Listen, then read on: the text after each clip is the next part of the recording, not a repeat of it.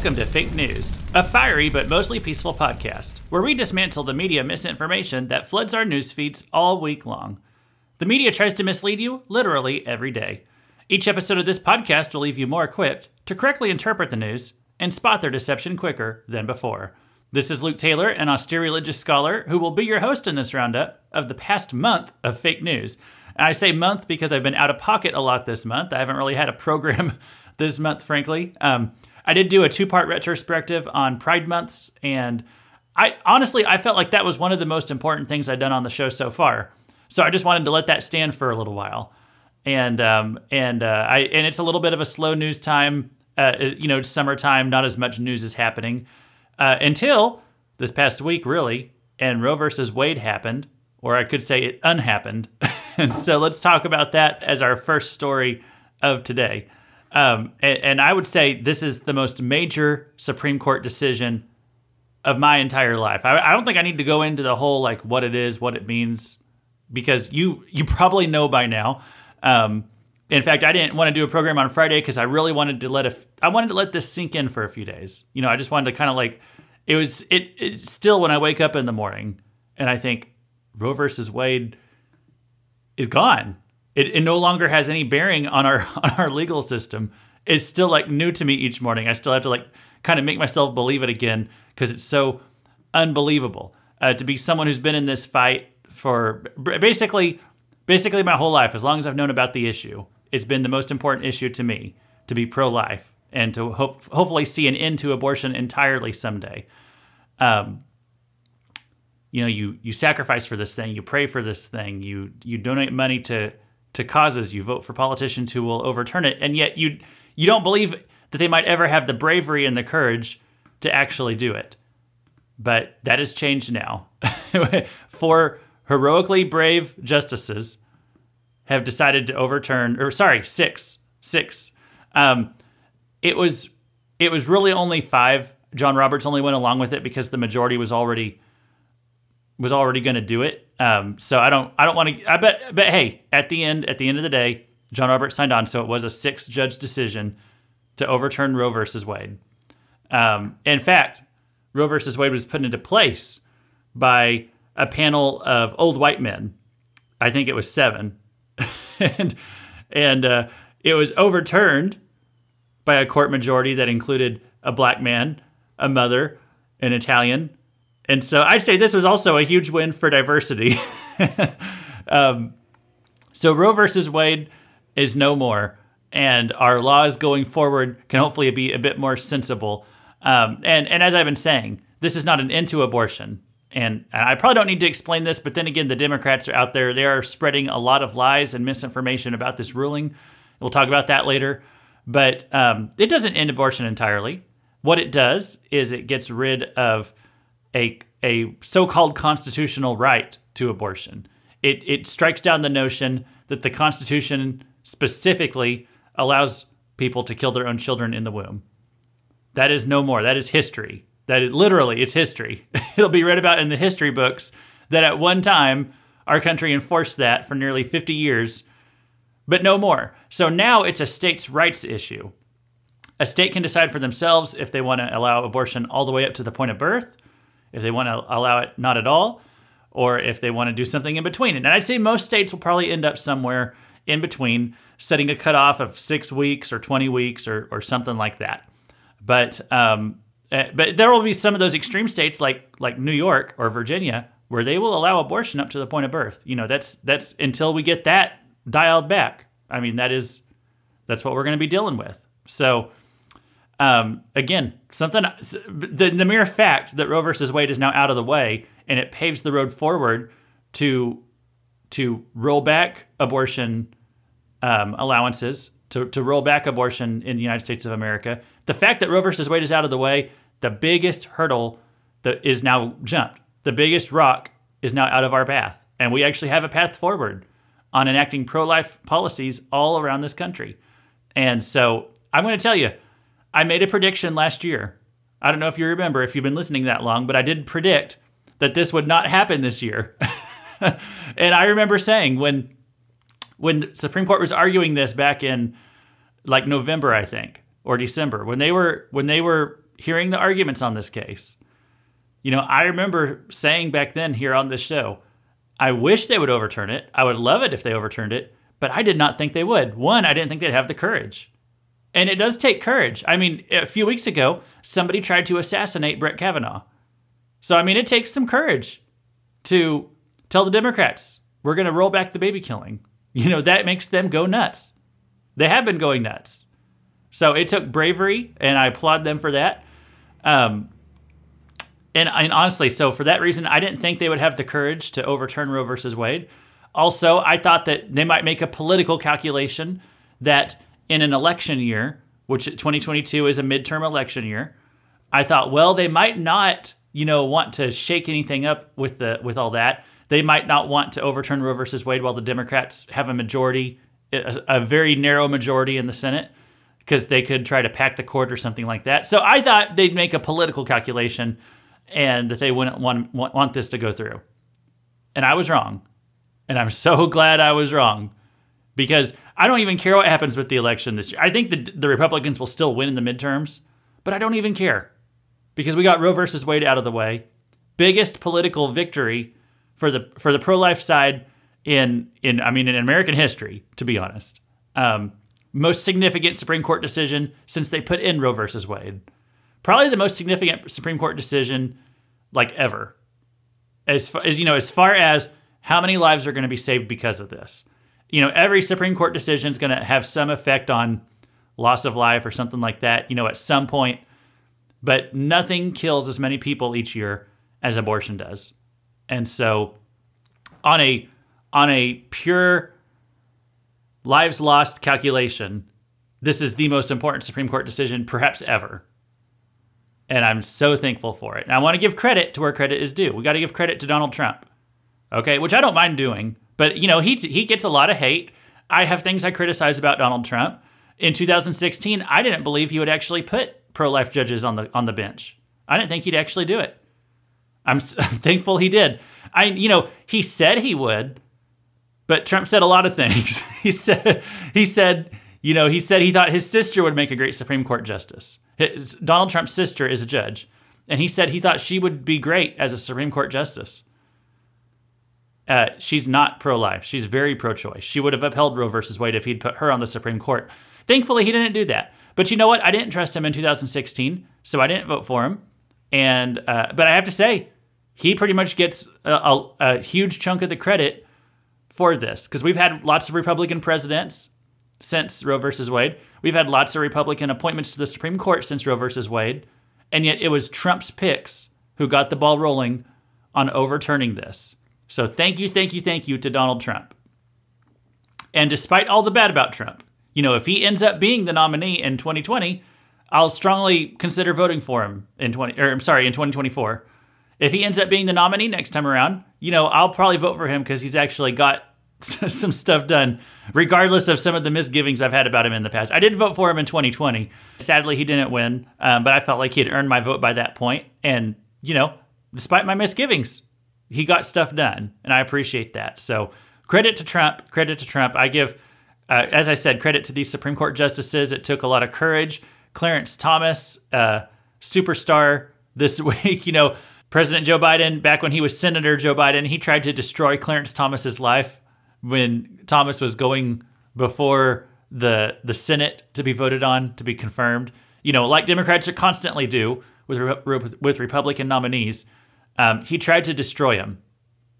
President Biden, Senator Biden back then, he tried to destroy Clarence Thomas, and uh, Clarence Thomas got confirmed anyway. And he's the best judge we probably got on the Supreme Court right now. Uh, so I, I thank him. I thank Amy Coney Barrett and Brett Kavanaugh and Neil Gorsuch and Samuel Alito. Uh, great job to all you guys. Thank you to all the pro life activists who've been fighting for this for for years. Everyone who's voted to make this become a reality. Uh, and and honestly, I know I already talked about Trump, but anyone who voted for Donald Trump in 2016, thank you. you know, I as I said, I didn't vote for him. I didn't trust him back then. I thought, oh, he's he's going to run the Republican Party into the ground. And honestly, he saved the Republican Party. He changed it, you know, and that that's what I was afraid of. I thought he'd change it. Well, he did, but he made it stronger and able to stand up to this culture and actually see conservative Republican policies advance. And so, thank you to Trump. Thank you to everyone who voted for him in 2016. Um, you all deserve a lot of credit. Anyone who told you, uh, including if it was me back then, anyone who told you that you shouldn't vote for Trump, I never told anyone they shouldn't vote for Trump. I understood why people, you know, he was the Republican nominee. It was either him or Hillary Clinton. I could totally understand why somebody somebody would vote for him. Personally, I just couldn't do it. But I want to say this: anybody who, you know, people tried to make you feel bad about it for voting for Trump in 2016, you have been totally vindicated. If not before, certainly now. So thank you to all of you who voted. And um, uh, so let's talk a little bit more about this issue. I just I wanted to get that celebratory stuff out because I'm just so thankful. I'm so glad for for where we are right now. But um, ever since this decision, the liberal left has been freaking out and repeating, you know, all the lies that didn't get them anywhere before. They've just been repeating those ad nauseum ever since Friday. Uh, liberals complaining that, you know, we pro lifers, we only care about kids before they're born, that we don't care about pregnant women. You know, they say this kind of stuff all the time that you're only pro birth, you're not pro life, you know, all just their baseless smears. But what's so funny about that smear is if you just look at the data, if you look at the facts, pro lifers have shown it for decades that they're the ones who adopt and foster, that they create crisis pregnancy centers. Um, so for people on the left, if you care about babies, if you care about pregnant women, and they live in a state that doesn't allow abortion, what do you need to be doing? You need to donate to a crisis pregnancy center. it's your turn to show that you care because we've been showing it for decades. We've been showing it with with our money, with our time, with our volunteer work, with the stuff we create, and and with the sacrifices that we've made. As I said, pro-lifers are number one who adopt and foster.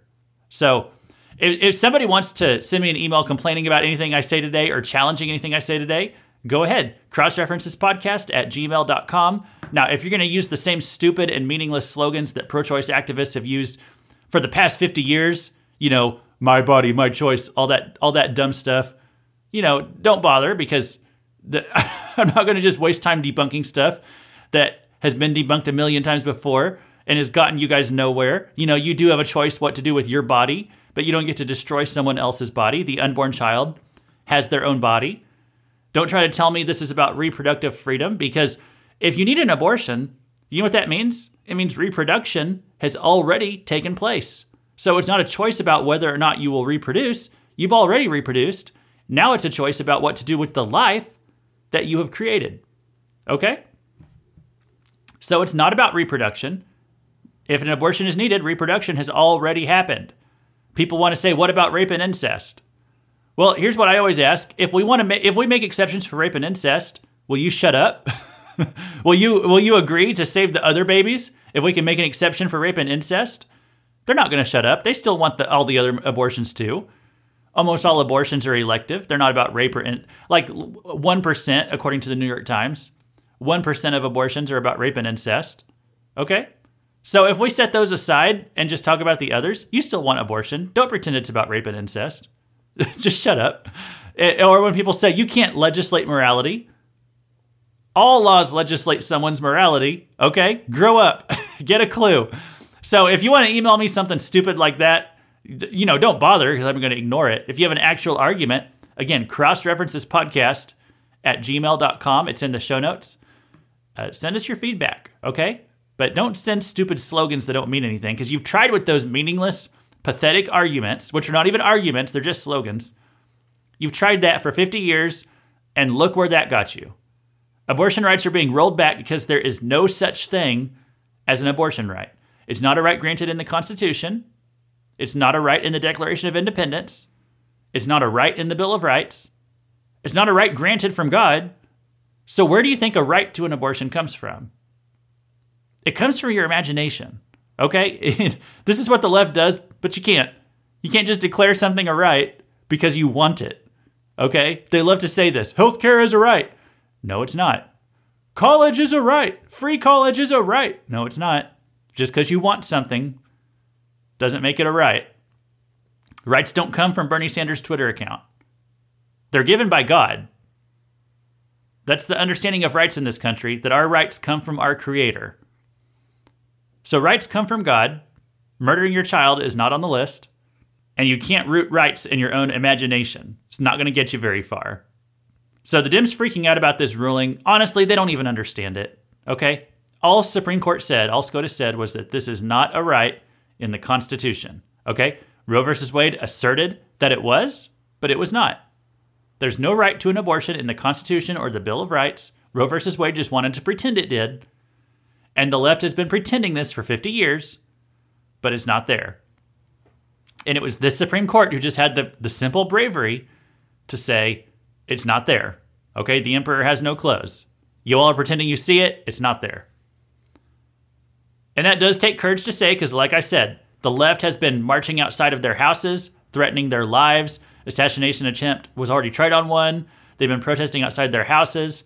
Um, like I got on Reddit the other day and I see a post. Someone's posted all the addresses of where these Supreme Court justices live, so people can go harass them at their house. All the Supreme Court did was its job. They were interpreting the law in accordance with the Constitution. And the, the Democrats are going around calling this a threat to democracy. they say, How can democracy survive now that our elected officials are going to start making laws for us again? Because that's what's going to happen in all these states. The elected officials are going to make the laws. That's why it's called what we have is a republic. A democracy says majority rules. Okay? That that would mean you just put the issue for abortion up for a vote and you vote on it yes or no. That would be majority rule. That's not what we have in this country. We have a republic. We elect people, our Republicans, our senators, state state or sorry, representatives, senators, state reps, state senators, all those people, they go to our Capitol buildings for us and they vote on the laws. So we, uh, you know, every time the, the people try to say we have a democracy, it's a republic. Okay, there's a difference, and that's what we have. But anyway, every time d- d- the Democrats say democracy is at stake, remember that they also don't even care about our democracy or our constitutional republic or or our our entire government system. They don't care about it. Okay, they hate it. They they hate our constitution. They want to burn the system to the ground. Democrat politicians, they were out chanting this week that the Supreme Court is illegitimate. What, you know, actual people in Congress going out chanting that the Supreme Court is illegitimate. They, they spend all their time pretending to care about Trump's so called insurrection on January 6th of 2021. But the truth is, the Democrats would love an insurrection. They just wish they could try it first. they don't they don't care about our democracy. They want to destroy it. That's why they talk about open borders, nuking the filibuster, packing the Supreme Court, rescinding the Second Amendment, letting non citizens vote, tearing down statues and monuments, undefining womanhood, disregarding biological reality, destroying heteronormativity, destroying the nuclear family. They want to destroy our society. They want to burn it all down and rebuild it in their image. And the main thing standing in the way of that is our Constitution. And standing in front of our Constitution are you and I. And this week, we proved that we're more powerful than they thought. Uh, in ancient Israel, they had a Sabbath once a week. Um, that meant that once a week, they would take a day and do no work.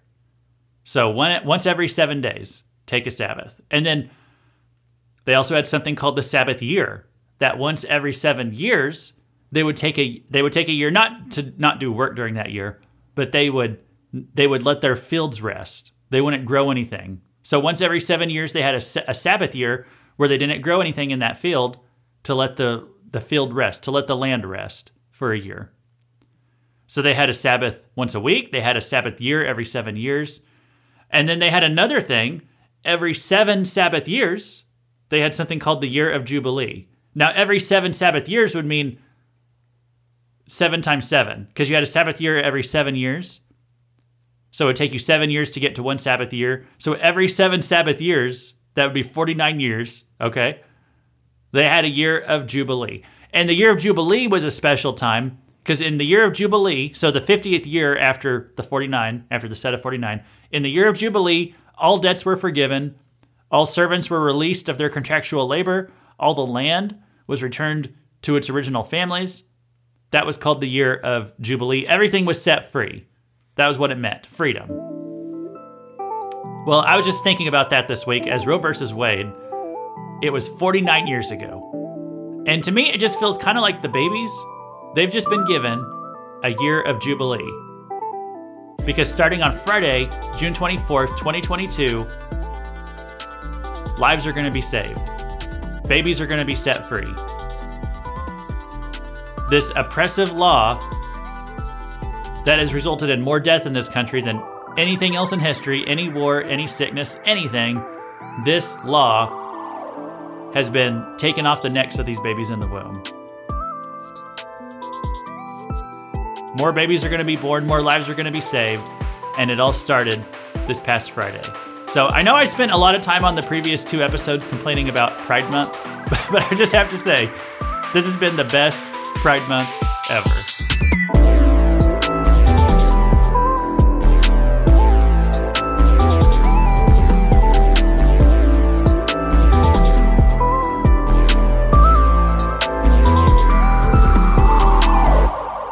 Well, I'm going to do a little segment here um, called Told You So. And this is just proving what we said last time about pedophiles. Uh, so I made a little bit of an audacious claim on the previous episode, episode 30. That was part two of a two parter. So if you have not listened to that, please go back and listen to it because I think it's the most important information that you will find, period, on the origins of this whole thing of Pride Month, where it all comes from, and where it's going next. And here's what I said about where it's going next. If you think this sounds far out there, a little extreme, um, well, I'll prove today that is not extreme. But I, my prediction on that episode was that there's this sexualization of children going on, leading to a normalization of pedophilia. And I say that because we see the same, the same um, tactics, the same process that was used to normalize homosexuality and transgenderism. We see that those same principles being applied to pedophilia today. And if that sounds extreme, one, you can go back and listen to the, the last episode, episode 30, where I make that case. Or two, here's some headlines that have come out since then, okay? So here's one. I didn't see where this one came from. It's here's the headline. Uh, I think it's Summit News is what it's called. Here's the headline. Queer ethics professor calls for pedophilia to be destigmatized and taught in schools. That's a headline from Tuesday, June 14th, okay? Uh, a so called ethics professor from Norway has claimed that pedophilia should be classed as an innate sexuality and taught in schools. So I'm calling this segment Told You So because the exact thing I was telling you about just a few weeks ago, and, and there's already been examples of it before, but here it is again. And as I've been saying, every, you know, it used to be every few years, some prominent person, like a university professor or something like that, someone with a position of influence was calling for a normalization of pedophilia. Now it happens every few months. It's starting to feel like it's every few weeks. There's another professor calling for pedophilia to be, as this one says, taught in schools, taught as a sexuality. Just like you have people who are gay, people who are bisexual, you also have people who are pedophiles. They're trying to find a better, you know, a name that doesn't have such a stigma to it. Minor attracted person. They're trying to find a new name to call them, but they're trying to teach it as a as a sexual orientation that's unchangeable and just a part of who someone is and what makes them who they are. Um, Washington Post, they posted this opinion piece. And let me just say, this this piece was in response to how at a lot of gay pride parades, there's a lot of sexually explicit um, stuff going on. P- literally at in at gay pride pride parades, here in North America just this past weekend, there were literally naked people just walking through the crowd. Just just a, like a few dozen naked people that were just nudists walking through the gay pride parade. And there's children all lined up watching this gay pride parade. Some disgusting parents take their kids to these things where they know sexual stuff is going to go on. And you know what? Now at gay pride parades, you know, we used to point out like oh my gosh, they're wearing such revealing clothing and talking about sexually explicit things. Now they're just literally walking naked down the street. So that's what was going on. And so, anyway, that was this past weekend. But one thing that's been pointed out is um, people who are wearing what's called kink, okay? And kink is non conventional sexual practices. That's the best definition I'm going to give you because I had to Google it. I'm like, I don't, how do you even describe that? Non conventional sexual practices, okay? So people wearing really just like disturbing, like BDS, BDSM type of gear walking down the street in front of children. This is how the Washington Post reports on it. Okay, an opinion piece by Lauren Rowello, a groomer. She says, Yes, kink belongs at Pride, and I want my kids to see it. That is her headline in the Washington Post. Subhead Children need to know that they can make their own ways in the world. So th- this is what this is how someone this is the normalization of the sexualization of kids.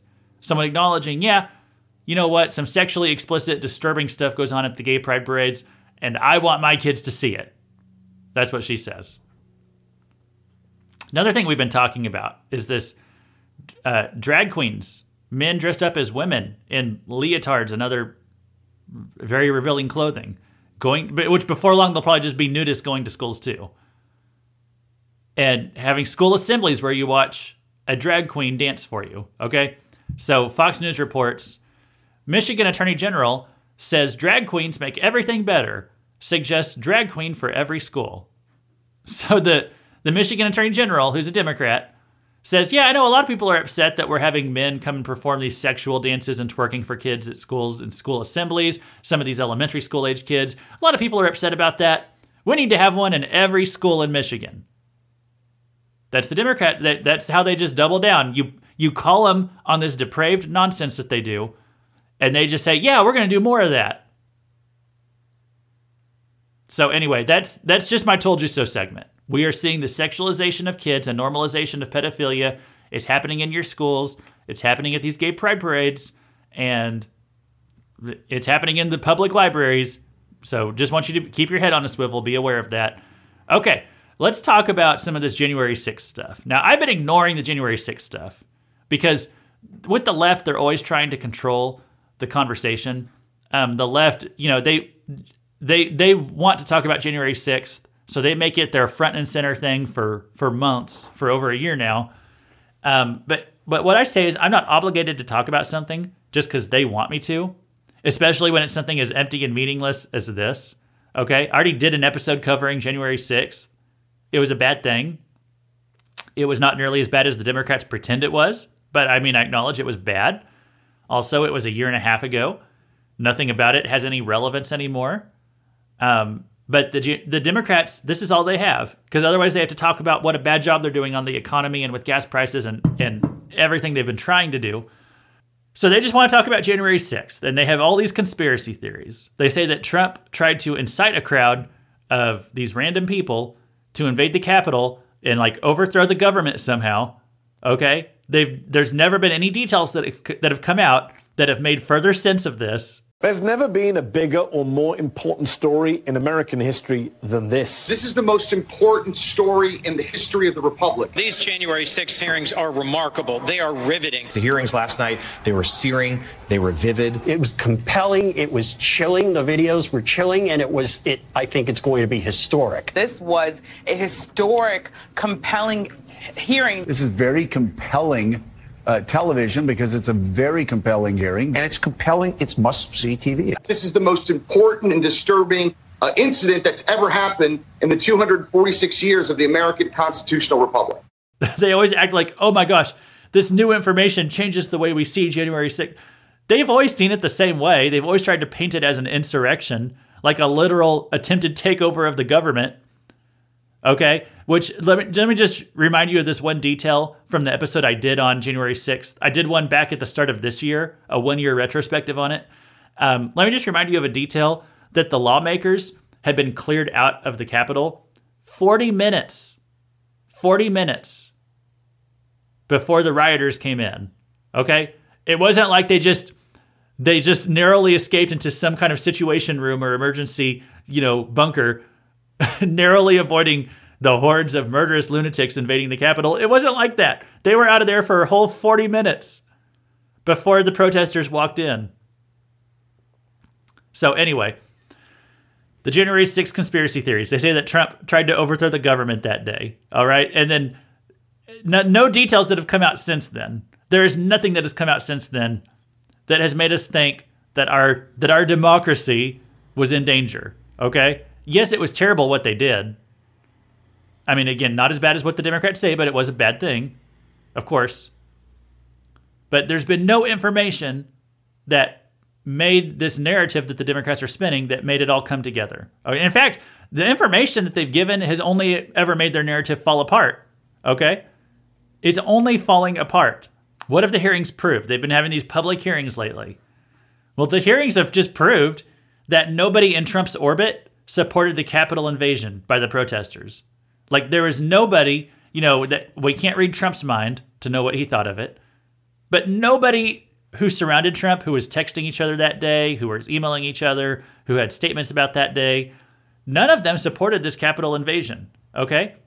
And also what the what the hearings have proved is that nobody in Trump's White House believed that the election was stolen other than Trump himself and also his personal lawyers. Okay. When I say his personal lawyers, I'm talking about people like Rudy Giuliani, Sidney Powell, the people who were filling Trump's head with nonsense ever since the election. They, they, they probably knew the election wasn't stolen too, but they were trying to convince Trump to fight this thing. Okay. All the people who were Trump's employees, people like William Barr in the Department of Justice, people like the chief of staff, uh, even Trump's own kids, they did not believe these theories that were being spun about how the election was stolen. Mike Pence, the vice president, he was never going along with any of this tr- stuff that Trump was trying to do to overturn the election. So, yes, it was bad that Trump was trying to do that stuff. But the hearings have proved he had no support inside his White House.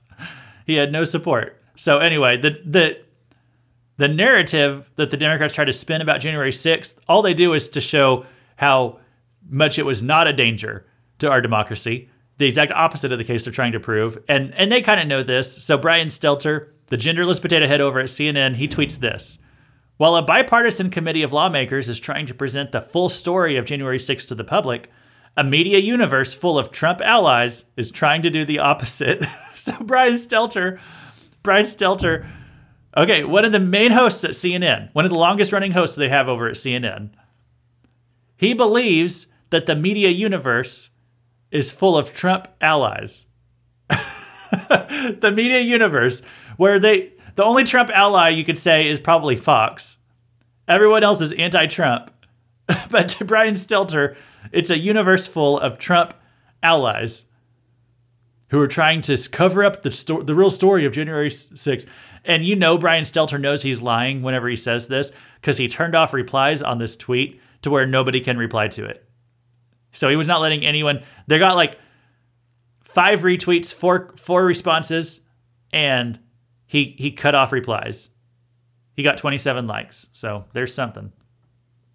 Anyway, I, I think if anything, these hearings have shown how strong our American system is. Because it shows even if the president of the United States has some crackpot theory that's totally detached from reality, our democracy is still not in that much danger. Okay? Because it would take a coordinated effort from the White House and Congress at a minimum.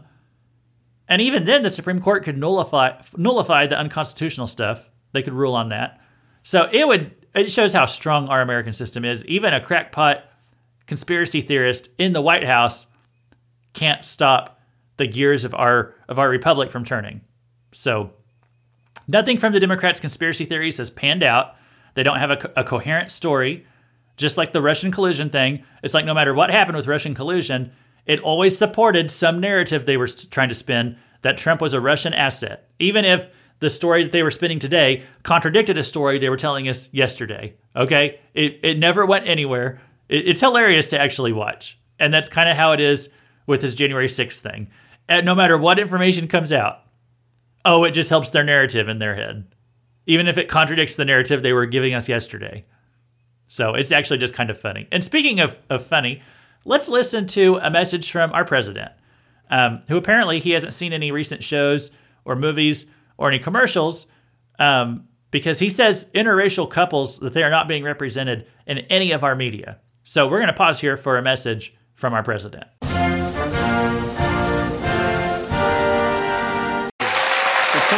No, I'm serious. there's something to that. Yeah. No, but I'm serious. You turn on the TV, look at the ads. When's the last time you saw biracial couples on TV? When's the last time you saw the way, I mean, people are selling products, they do ads to sell products. And they sell products when people, they appeal to people. This generation is going to change everything. We just got to make sure we don't give up. I tell you, he's got his finger on the pulse when it comes to this culture. Okay, uh, the next segment today, our Noah Get the Boat segment, I want to talk about the return of Wamixon. Okay, so if you remember from a few months back, I think this was during Women's Month, there was this debate between leftists, a left a left wing civil war, over whether you should use the word woman or use their new word Wamixon in order to describe women. Not that they even know what a woman is, but um, University of California, Irvine. So they have something called the Women's Center for Success. And this is how they spell it W O M X N. The reason there's a debate about this is because when they put an X in the word woman, and like they put an X where the letter A should be or the letter E, when they put an X right there in woman to make it Wamixon, they say Wamixon is this new word that includes biological women and transgender women. So they say we need a new word to show that we're being inclusive of transgender women. So they created Wamixon. But then there was a backlash to that because they said, wait a minute, but transgender women are women. So we don't need a new word to describe them. We can just use the word women. So they had this debate over what was called the transphobic spelling or the inclusive spelling. They have a new problem with this this debate because when they say Womixon, they actually pronounce it woman. But they are concerned because now whenever you use the term woman, they're not sure if you mean it with the X or the A, and this is not inclusive of blind people. Because a blind person who can't read whether there's an X there, they have no way of knowing whether someone is using the woke spelling or the transphobic spelling. So there's a whole new debate now happening over this word, Wamixon. Um, so anyway, I'm going to say something harsh here. Left wingers love to do this thing where they pretend to care about disabled people. Now, I'm not saying that all left wing people don't actually care about disabled people. I think everyone cares about disabled people on on some level. But left wingers pretend that they're the only ones who care about disabled people because they want to use people with disabilities to make themselves look more virtuous, okay? And it's not hard to draw that conclusion because you see something like this where they're trying to make, you know, whether or not we use the term Will Womixon, they try to make that as saying it's not inclusive of blind people. You know, I don't think they actually care about blind people. I think they just want to have one of their virtue signal debates where they say, "Oh, look at me, I'm more inclusive than you." So anyway, um, we'll keep you updated on the status of Wamixon going forward. Okay, let's talk about what's racist for this week. Everything is racist. Well, like I said before, we've got we haven't done one of these programs for like a month, so we have a whole month's worth of what's racist for this week to catch up on. So what's racist for this month? Let's go. Grades are racist. Oak Park and River Forest High School administrators are requiring teachers to adjust their classroom grading scales to account for the skin color or ethnicity of its students. That's right. Now students at those schools are going to be graded taking into account what their skin color is. In an effort to equalize test scores among racial groups, OPRF will order its teachers to exclude from their grading assessments variables it says disproportionately hurt the grades of black students. They can no longer be docked for missing class, misbehaving in school, or failing to turn in their assignments, according to the plan. so, according to these schools, to be not racist, they say we're not going to hold it against black students anymore if they don't turn in their assignment. That's not going to give them a bad grade. Just not turning in your assignment, no big deal, because you're black. All right? Uh, also, graduations are racist.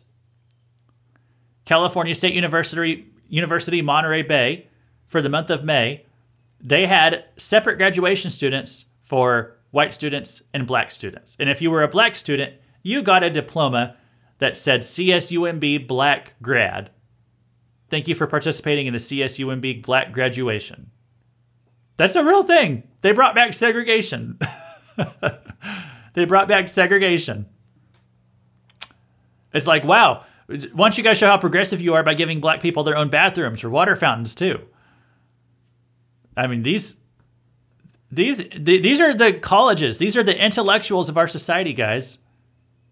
And they're dumb. The Root, which is a black supremacist website, the Root was a little bit upset about the Amber Heard uh, trial, which I don't know if I even talked about that on here. It wasn't. It's not really something I care about that much. But Johnny Depp, Amber Heard, they had their big trial like a month ago, and um, of course they're both white people. But the Root wants you to know the Amber Heard verdict sends a message to black women everywhere. So the, Johnny Depp trial is racist too. Moving on, laughter is racist. Laughter is racist. Okay? Laughter, the new symbol of the far right, according to this like blog post written by L- Lucy Brown. Laughter is the symbol of the far right. Oops, I'm sorry. I just laughed. I'm a white supremacist. She's complaining. We call them racists. We call them rapists. We call them terrorists. And in spite of this, they laugh at us. so laughter is a symbol of the far right in white supremacy. And then um, Bloomberg reports that monkeypox is racist. The World Health Organization will rename monkeypox virus to minimize stigma and racism.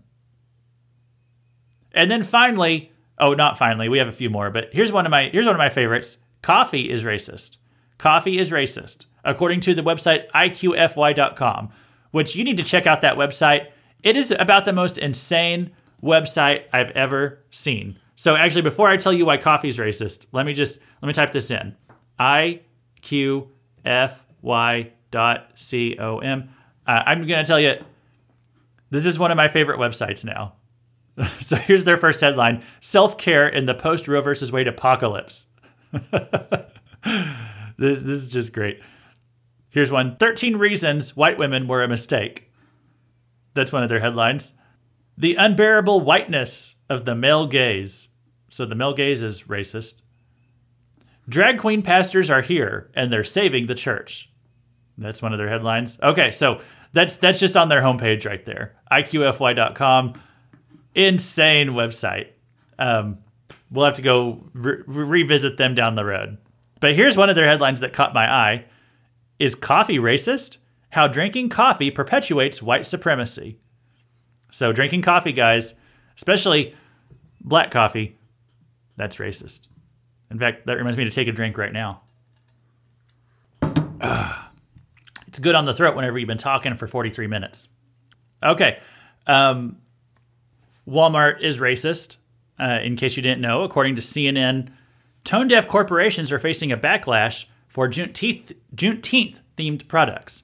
So some companies were creating Juneteenth style, like Walmart had a Juneteenth ice cream. Um, a children's museum, it says here on CNN, was selling a watermelon salad in celebration of Juneteenth. So, you know, it's summertime, watermelon's a popular thing. But these corporations, this library, they're apparently tone deaf. People are offended if you want to celebrate or make money off of this holiday the Democrats made up five minutes ago. They say, How dare you use capitalism to profit off the suffering of black people in history? so, capitalism is the problem, and you're racist if you try to make money off of Juneteenth. So, Walmart had to like pull back from having their Juneteenth ice cream.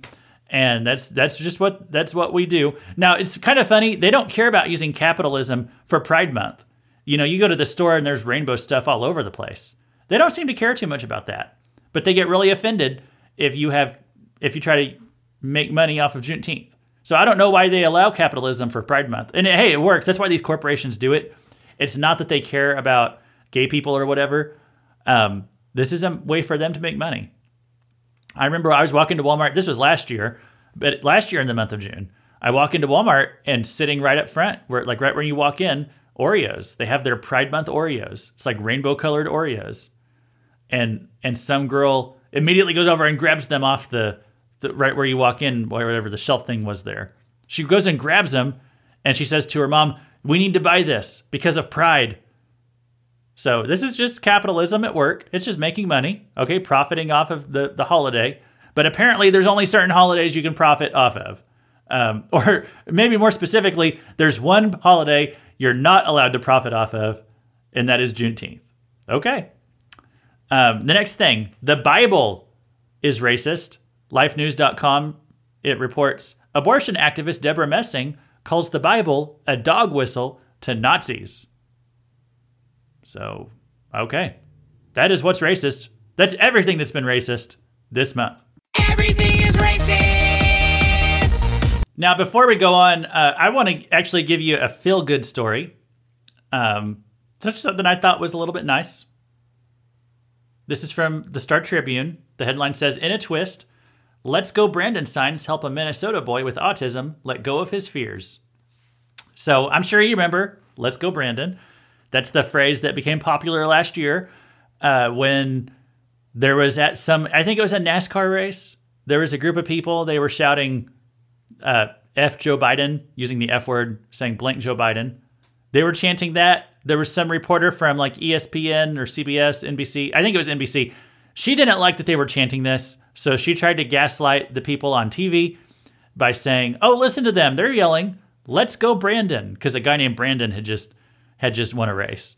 So she says, "Listen to them. They're chanting, "Let's go Brandon." anyway, um, that became to me, you know, I don't I don't just say "Let's go Brandon" to mock the president. I kind of like to use it to mock the press because that's what it's really about to me. It's just the lying media. You know how they constantly lie, try to tell you that what you're hearing, what you're seeing, what's right on your TV, it's not really what you're seeing. They're fiery but mostly peaceful protests. You know, all that kind of stuff. Um, that when I say at the start of the program that I'm an austere religious scholar, that's a reference to when Donald Trump killed a terrorist in uh, where was it? I think it was I- Iran. He killed a terrorist in Iran, and the media wanted to make us feel sorry for the terrorists because they wanted to make Trump look bad. So they ran an obituary on the terrorist and called him an austere religious scholar. The the man who had like killed American citizens, killed lots of people. That terrorist. They called him an austere religious scholar. So anyway, I've kind of stolen that. I use that to introduce myself. So to me, the "Let's Go Brandon" thing, it's just like another example of how the the media constantly spews these lies non-stop. So and, and then some people use "Let's Go Brandon" when they see you know the gas prices or see some other crackpot thing that our president's doing. Well, anyway, some good has come from Let's Go Brandon. Okay? There's a boy with autism named Brandon, and he's seen the signs and he thinks the signs are for him, and it, it's kind of sweet. Let's Go Brandon. The message flapped from flagpoles and clung to bumper stickers at the Texas RV park where nine year old Brandon Brundage and his family were visiting from Minnesota this spring. Brandon has autism, which can make the world feel like a scary place sometimes. The family trip to Texas was full of new experiences and big decisions. Should he jump in the pool? Take the training wheels off his bike? The signs were telling Brandon to go for it. Brandon took the signs at their word. Mama, the people here love me, his mother remembers him telling her. They've got signs, they're cheering me on. So as you read the article, it it says that this boy Brandon that he that he learned how to swim, he learned how to ride a bike, and it's just kind of a sweet little feel good story. So I want y'all to know that whenever you say, let's go, Brandon, you are making the world a better place.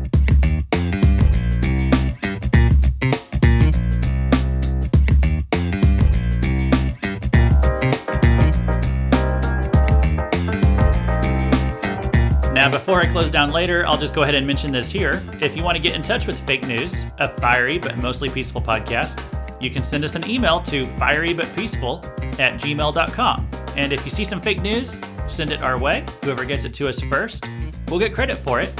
And also to stay in touch throughout the week, we're on Twitter. It's at Fake News Weekly.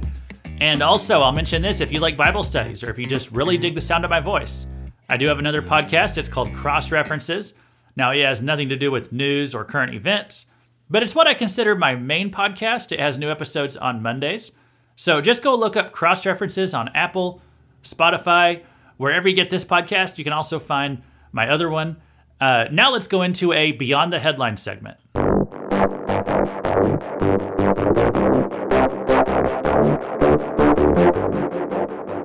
So today's segment is going to be something that was posted on Baptist News Global and it's written by Laura Ellis. It's called Why I'm a Pro Choice Christian and Believe You Should Be Too.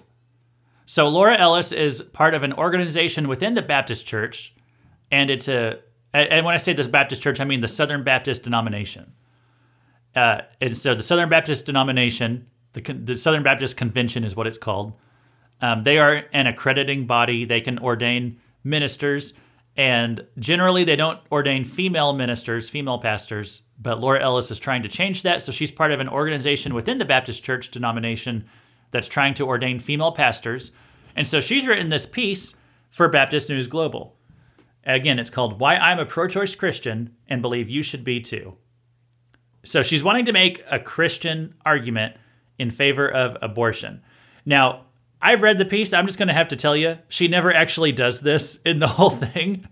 She repeats a bunch of lies and mischaracterizations of the pro life position, but she never attempts to do like a biblically based defense for abortion anywhere in the whole essay. And and um, I was a little bit disappointed by that because the, the, the whole thing was trying to make a so called Christian argument in favor of abortion. But she never says why we should allow abortion.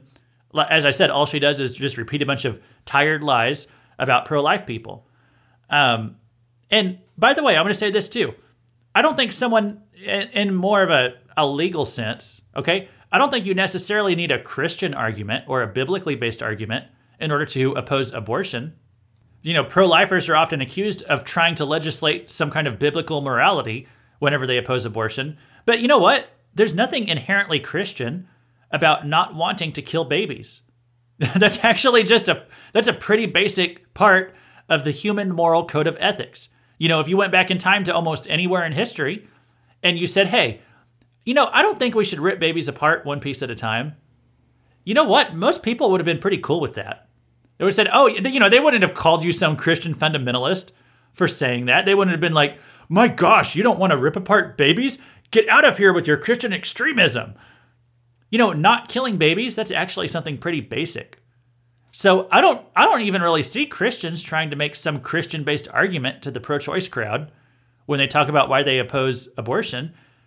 Um, we just basically say that it's wrong to kill an innocent individual human being Okay? And you don't need to be a Christian to agree with that statement. All you need to believe is that humans have value, that we have inherent worth, which basically all people believe that already. So, anyway, Laura Ellis, she writes this essay, and a lot of it's a history lesson. It goes through a lot of history of the religious right. And I'm not necessarily going to argue with her recounting of history. I would rather argue with the conclusions and the opinions that she draws from it. So let me just skip right to that. She writes Leaders like Paul Weyrich and Jerry Falwell were searching for a cause that would unite evangelicals, who up to this point were largely uninvolved in politics, to create a common and powerful political movement. They found that cause in school segregation. She continues, they banded together to form an early version of the religious right, connected by their mutual hatred for government oversight and the demanded desegregation of Christian schools. Their primary purpose for, of upholding segregation was packaged with claims for of religious freedom for private schools. Now, so she's saying the religious right formed because they were mad that Christian schools were being desegregated. I'm not sure if that's even true. She could be lying for all I know. That doesn't even really matter to me. But what I want to do is argue against the conclusions that she draws from those historical facts, regardless of whether they're actual facts. Let's just take her at her word that this is true. Her argument then is that the religious right has racist origins. And so, therefore, that their opposition to abortion is rooted in racism. And so, therefore, we can disregard the religious right of 2022 because whatever it originally stood for was racist. She says the marriage between the religious right and anti abortion activists was tainted from its conception, and it will always be burdened by the shameful fact that its union began not to support the sanctity of life, but the sanctity of power. Okay, so so she's saying that we, we can disregard anything the religious right says because several decades ago it came together to oppose desegregation. Okay, so there so therefore it's racist. We don't have to listen to it. I want to point something out to Laura Ellis. Do you want to know what else was formed for racist reasons. A little thing called the Democratic Party. they were formed in the early 1800s as the party of Indian removal and also the party of slavery. They were the party of the Confederacy in the Civil War, and they fought to preserve slavery because the southern states, those were the heavily democratic states, and they were so dependent on slave labor. So the Democratic Party has racist origins. Do you want to know what else has racist origins? The Southern Baptist denom- denomination. They split off from the Northern Baptists. That's why they have a Southern and a Northern Baptist group today. Although the Northern Baptist group is almost irrelevant because it's so small. It's basically just the Southern Baptists who are the Baptists of today.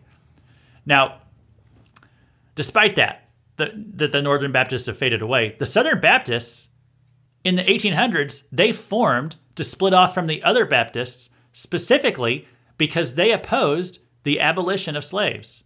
Now, they have since then repented, publicly apologized for this many, many times, but they acknowledge this. That was their true origin. So, can we disregard the Southern Baptists? Can we d- disregard the Baptist denomination, essentially, because it had racist origins? I want to point out one more thing to Laura Ellis. Something else with racist origins was Planned Parenthood, the largest abortion provider in the country. Planned Parenthood was, was formed as a way to promote eugenics, the systematic eradication of the black race in America. Planned Parenthood founder Margaret Sanger, she spoke to the KKK, and even to this day, it started this way, and even to this day, it intentionally sets up shop in black neighborhoods to kill more black children. There's some parts of the US where if you are an unborn black child, you are more likely to be killed in the womb than to even be born. The black abortion rate in this country is way, way, way, way higher than their proportion of the population. And so, Democrats in the past 50 years, they have been successful in killing more black babies than any other movement in American history, including the slave owning South, the KKK, which, by the way, those were all Democrats too, just Democrats of a different time. And today they're killing more black babies than anything else in history ever has. So, I just asked this to Laura Ellis. If having racist origins means that you can be disregarded today, that would mean that we could disregard the Democrat Party and the Southern Baptist Convention and Planned Parenthood. I hope she realizes that. Let's continue with what else she says. She says, We can't be so naive to claim abortion bans are solely about preserving life or decreasing abortions. They're also about expanding conservative power packaged in the incredibly flashy goal of saving unborn babies. So I want to say two things to this. Well, one, abortion bans do decrease abortions and preserve life. That's a lie that you'll often see is that you can't prevent abortion, you can only prevent safe abortions. That if you ban abortion or make it illegal, women will just give themselves abortions in back alleys or with coat hangers, you know, all that all that stuff that they say. Now, I do believe there are some radically insane murderous women who would literally stab themselves with coat hangers in order to kill their children. I'm sure they're out there. Okay? There's insane people all over the place. But do abortion bans preserve babies' lives and decrease abortion. Absolutely. Duh. Anytime you introduce friction, okay, anytime you criminalize a certain action, you have less of it. We have proof of this. Last year, Texas basically introduced an abortion ban. They banned it after the heartbeat of the fetus, which is like six weeks, okay? From NPR. Abortions in Texas fell by 60% in the first month under the most restrictive abortion law in the U.S. in decades, according to new figures that for the first time reveal a full accounting of the immediate impact. Okay? Most women who would go to a facility like today, most women who would go to a facility today to have an abortion carried out by a medical doctor, they would not necessarily go to a back alley and have some stranger do it for them.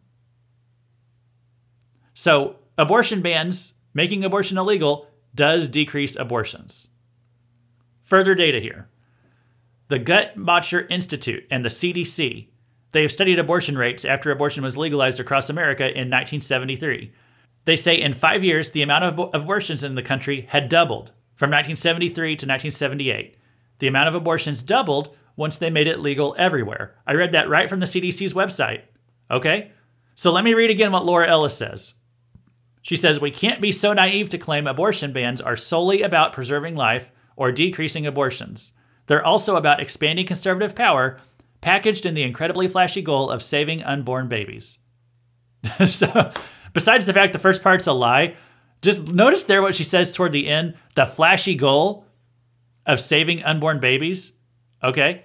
As I said before, I've read through the piece. I'm going to spoil something here. She never once makes a counter argument to this. She just says, well, pro life people have a flashy goal of saving unborn babies. So, what is her position then? That unborn babies can just die? Like, what's her counter argument to that? What's the Christian argument that it's okay to slaughter unborn babies? She never even tries to make it in this piece. She just mocks pro life Christians for wanting to save them. So here's what I want to say to people, you know, to you who are listening, if you're pro life, I think we need to change our vocabulary a little bit on this issue so that we can force Democrats to defend what they don't want to even acknowledge. Okay? I think we need to start referring to unborn children as unborn people. Now, why do I say that? Well, because that's a legal argument. Personhood is a protected class. Okay? Genocidal maniacs in history, like the Nazis, what they always tried to do was remove personhood status from the people they didn't respect, like the Jews. Okay? Racial supremacists. They try to say that black people are not people. And so, therefore, they don't get constitutional rights. Even in the Constitution of America, it said black people are three fifths of a person. And, and I realize why they tried to say that back then. But here's the thing you try to say someone's not a full person, so they don't count. Okay? Same logic. And that is what leftists are doing to unborn babies today. So I think when we discuss this issue, we need to refer to them as unborn people. And then, if a leftist wants to take issue with that terminology, then they have to explain why the unborn are not people. Okay? So then they are placed in the position of explaining why innocent individual human beings can't be considered people. Now, I'm sure they're going to have some arbitrary reason to do it, which is going to make no logical sense. But they have to come up with something and they have to own it. So we need to start calling them unborn people and force them to defend why an unborn person is not a person. They don't want to do that, by the way. they don't want to have that conversation because they have no logical basis to de- deny personhood to a human being. But make them do it. If they're going to say we can rip them apart, make them explain why uh, that human being is not a person. Okay, now back to Ellis. She says one of the biggest critiques of anti abortion activists' pro life slogan is that often these activists fail to support other political causes that preserve the life of the child after being born. Barnhart continues by saying that unborn are, in short, the perfect people to love if you want to claim you love Jesus but actually dislike people who breathe.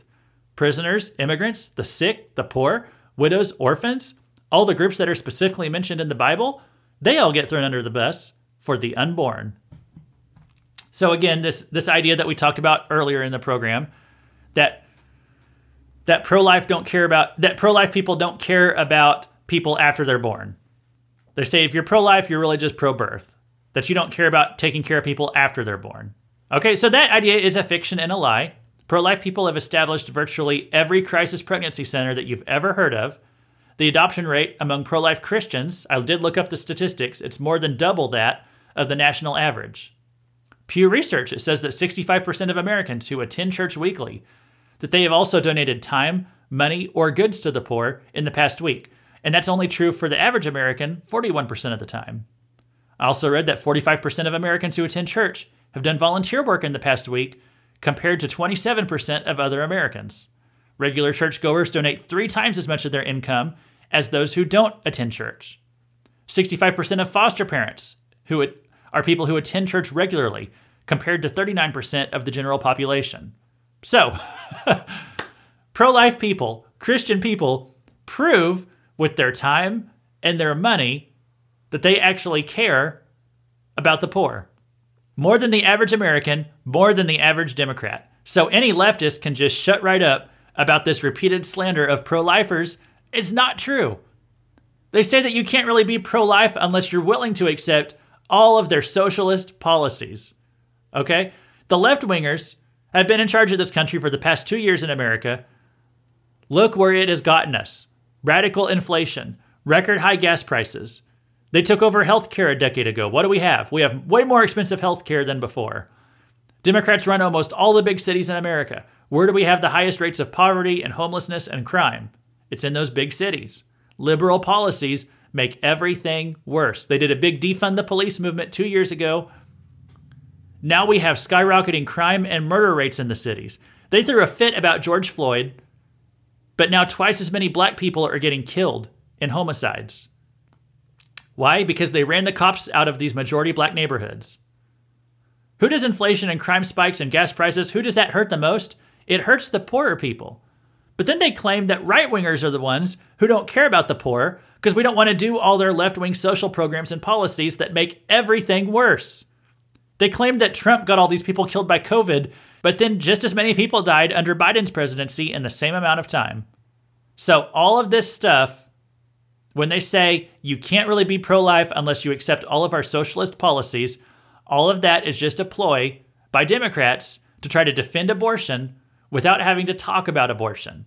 Okay? Because anytime you want to talk abortion, they don't want to talk about how a doctor reaches into a woman's womb with a pair of forceps, rips the child apart one piece at a time, then they go reassemble it on a table to make sure that no pieces were left behind.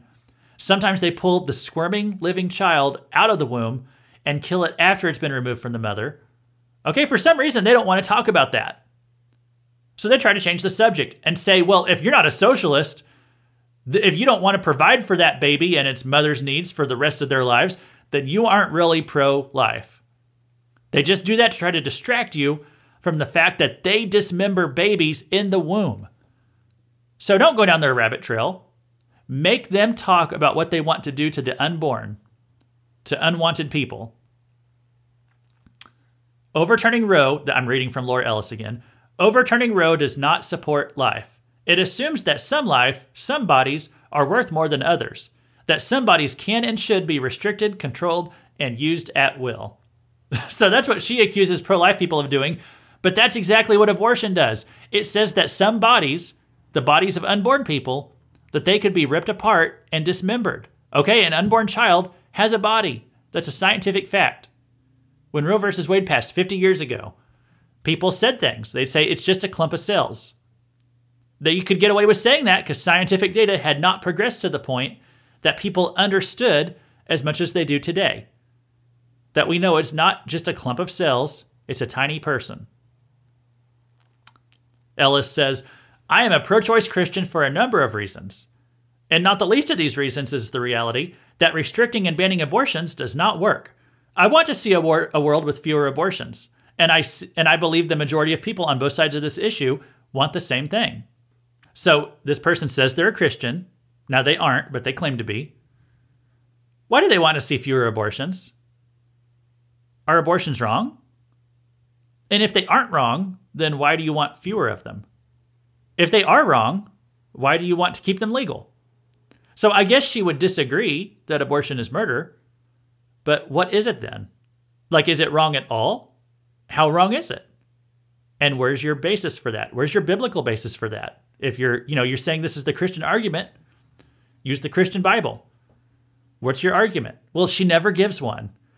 And again, I don't personally need a religious argument, but she's the one who claimed to have one. Her article is called Why I'm a Pro Choice Christian and Why You Should Be Too. So, where do Christian ethics and biblical morality intersect with her argument? Her argument that it's apparently okay to dismember small people in the womb. In case you have trouble understanding this from a moral standpoint, especially from the, the Christian moral standpoint, replace the word abortion with murder and see if your statement still makes sense. For example, in her essay, Ellis quotes from a Presbyterian minister named Carl Boaz, who aided women in seeking abortions. But I'm going to replace the word that he uses, the word abortion, I'm going to replace it with murder. Let's see if this still makes sense in a Christian understanding. This is what Carl Boaz said. I never judged women for the reasons they gave for needing a murder. Instead, I trusted women's judgment and helped them find a safe place to murder their child. Does that clarify the issue a little bit? Because the Bible doesn't use the word abortion, that's a modern word. But it does use the word murder. It uses the phrase the shedding of innocent blood. And Ellis's whole piece never addresses the question of why it should be morally permissible for a Christian to support the murdering of unborn children, people who were created in the image of God. That is a theological question. That's the crux of the whole issue, according to her. And so I got to say, I'm disappointed, but not surprised that Ellis never dared to touch it. And I have to say, I'm quite disappointed in the pro life crowd as a whole over the past few days because I've seen a lot of outrage and outcry on social media from the left over this decision.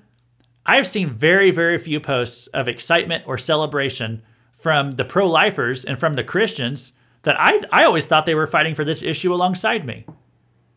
Now, I know that we on the right, we're not used to winning these cultural or legal battles.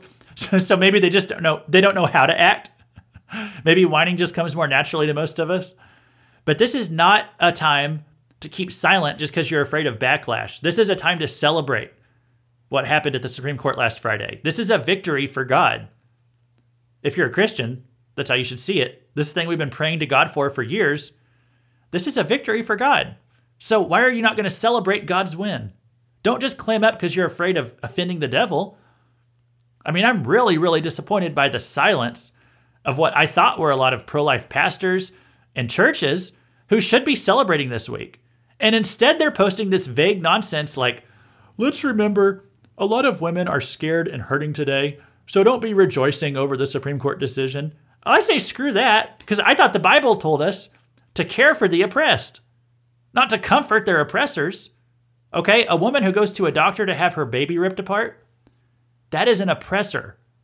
And that baby is oppressed. And we got too many Christians today who are afraid to point that out.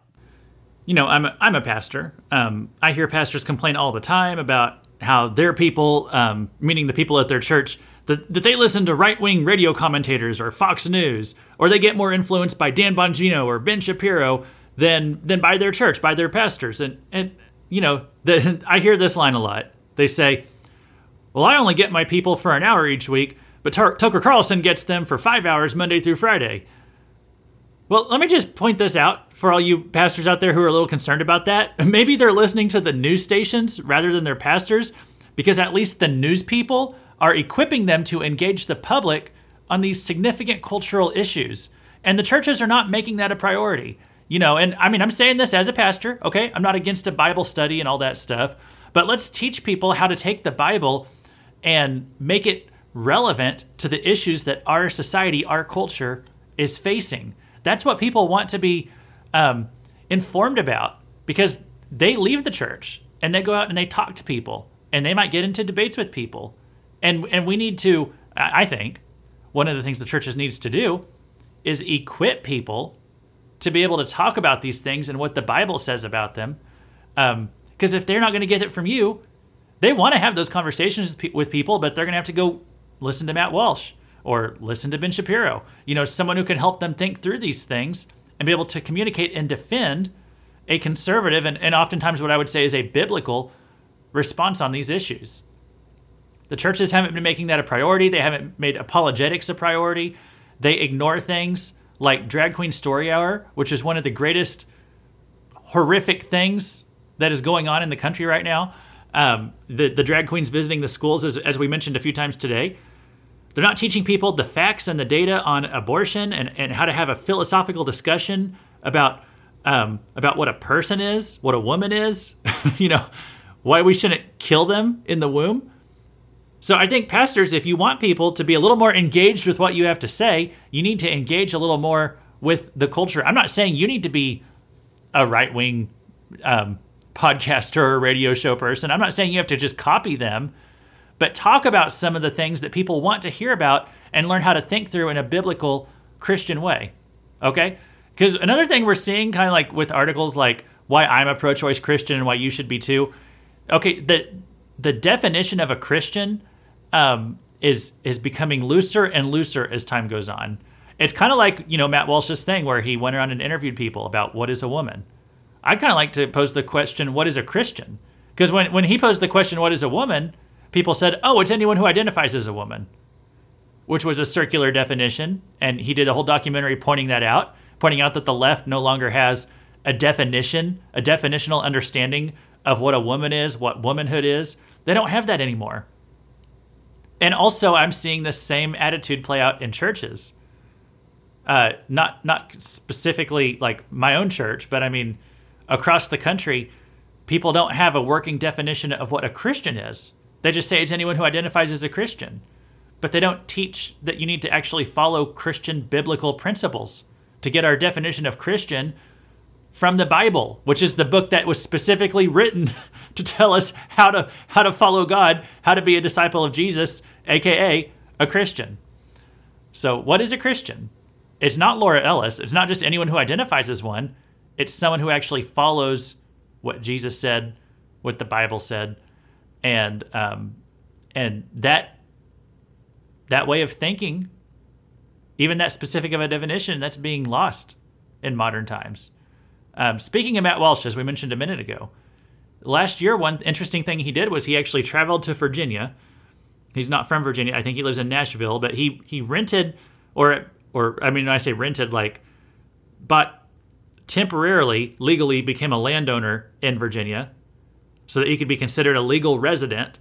He just did it temporarily, but he went to all that trouble just so he could speak at their school board meeting because they said you have to be a, a resident of Virginia, a resident of the county that it was in. I think it was called Loudoun County. You had to be a resident of that county to speak at their school board meeting. So he temporarily became a resident of that county so he could go to the school board meeting and speak up against their transgender bathroom policy because the school was trying to implement this transgender bathroom policy at a, in, in a school where a boy had abused that policy to rape a girl. He went into a bathroom with a girl who was by herself and he was allowed to be there because he identified as transgender and he raped her. And they were trying to cover this up. So he actually went to Virginia went to all this trouble. I know it was kind of a publicity stunt. He was trolling them, sure. But also, all I could think was, why is there not a pastor in that town who would go and speak at that school board meeting? Why does it have to be a right wing podcaster who goes to address the town and make a big deal about this? Were there not any pastors in Loudoun County who could go to that same school board meeting and speak up about this? So, here's what I want to say to the Christians out there we need to go a little more public, okay? And and when it comes to this Roe versus Wade decision, I hope you are publicly celebrating it. Okay, because you might catch some flack for that. But that's okay because we need to learn how to deal with flack. We need to learn how to respond to the left wing arguments, which means we have to listen to them make them. So if you catch some attention, catch some hate, let them make their case. And don't worry too much about it because if they're anything like Laura Ellis, if they're anything like the vast majority of pro abortion people, they have no argument they can't come up with a reason that it's okay to kill innocent individual human beings in the womb. They really struggle to do that. So they're not even going to try. All they're going to do is attack you. And you probably aren't going to have much of an argument to knock down anyway. But at least I'd say make the opportunity, learn how to talk about this stuff with people, because this is how we change the culture. A lot of modern people, they say stuff like, How could Christians in America how could they have ever fought for slavery or supported the Confederates? You know, we talked about that with the Southern Baptist Convention, that it was started in part, or uh, the main reason actually, it was started because they they wanted to pr- promote slavery and defend it, and so it was the Southern Baptists who broke off, and started this their Southern Baptist Convention. I'm not saying anything against the Baptists. This was a long time ago, you know, back when a lot of the country was was pro-slavery. But still, it's a fair question. How could any Christian have supported the Confederacy in its attempts to maintain slavery, uh, to, to go against the abolition of black people? How could a Christian have supported that? But I have an answer for you. It's because we see those same types of Christians today. The same types of Christians today. And you want to know what kind of Christian it would be? It would be the ones who are getting all sad and glum about Roe versus Wade being overturned. Because I've seen a lot of that and it's it's weird. I'm like, guys, haven't we been fighting for this for, for forever? Well, you know, since it started 50 years ago. Haven't we been fighting to overturn Roe, versus Wade for forever? I'm only 30 something. It's been my whole life. My whole life we've been wanting to see this. I, I tell you what, if some, and, and there's Christians out there who are some are mad about it, some are silent. I don't I don't, you know, silence is better than being mad about it, but my gosh, why won't you say something? Don't be a coward. Speak up. You know, I don't get it because some of these, and then you have this group of Christians, it's a lot of them, who are going on social media and they're just expressing sympathy for women. They're not. They're saying, you know, I know I sh- I have mixed emotions about this. I I know I should be excited, but I'm just thinking about all those women out there who are who are scared, and we need to be able to meet their needs, and you know, going on with all that stuff. And these are the type of Christians that, if they were around when the Emancipation Proclamation was being signed to free the slaves, they probably would have been posting stuff like, you know, I, I have a lot of mixed feelings about this. I know I should be happy about freeing the slaves, but I also know there's a lot of slave owners who are scared today. They're scared about their future. They would probably be going on social media and saying that. So you wonder why would why did so many Christians go with the flow of the culture 150 years ago, 200 years ago and go along with slavery? Well, look at all the ones who are just fine with the slaughter of children in the womb. Okay, because they're the ones 150 years ago they would have been saying on Facebook, "Well, well, how are you going to support the slave owners in your life going forward?" You know, you aren't really pro freedom unless you personally adopt all these freed slaves. I mean, who's going to provide them housing and income now? Is it going to be you? they would have been doing stuff. They would have been saying, "Well, our economic system it's just not ready for an influx of black people to own their own land." It's better to enslave them in, until we have socialism and a universal basic income. I, you could hear them saying that. If you oppose slavery, just don't own a slave. We shouldn't impose our morality on the rest of society. You know, it's so obvious to me now. Those same Christians who are whining about Roe versus Wade today, they're the same ones who would have been defending slavery 150 years ago. They're Democrats today, and they would have been Democrats then. Well, I'm not going to whine. I'm going to celebrate because this has been a good week. Thanks for listening to Fake News, a fiery but mostly peaceful podcast. This has been Luke Taylor reminding you if anyone tries to tell you that saying monkeypox is racist, that's just fake news.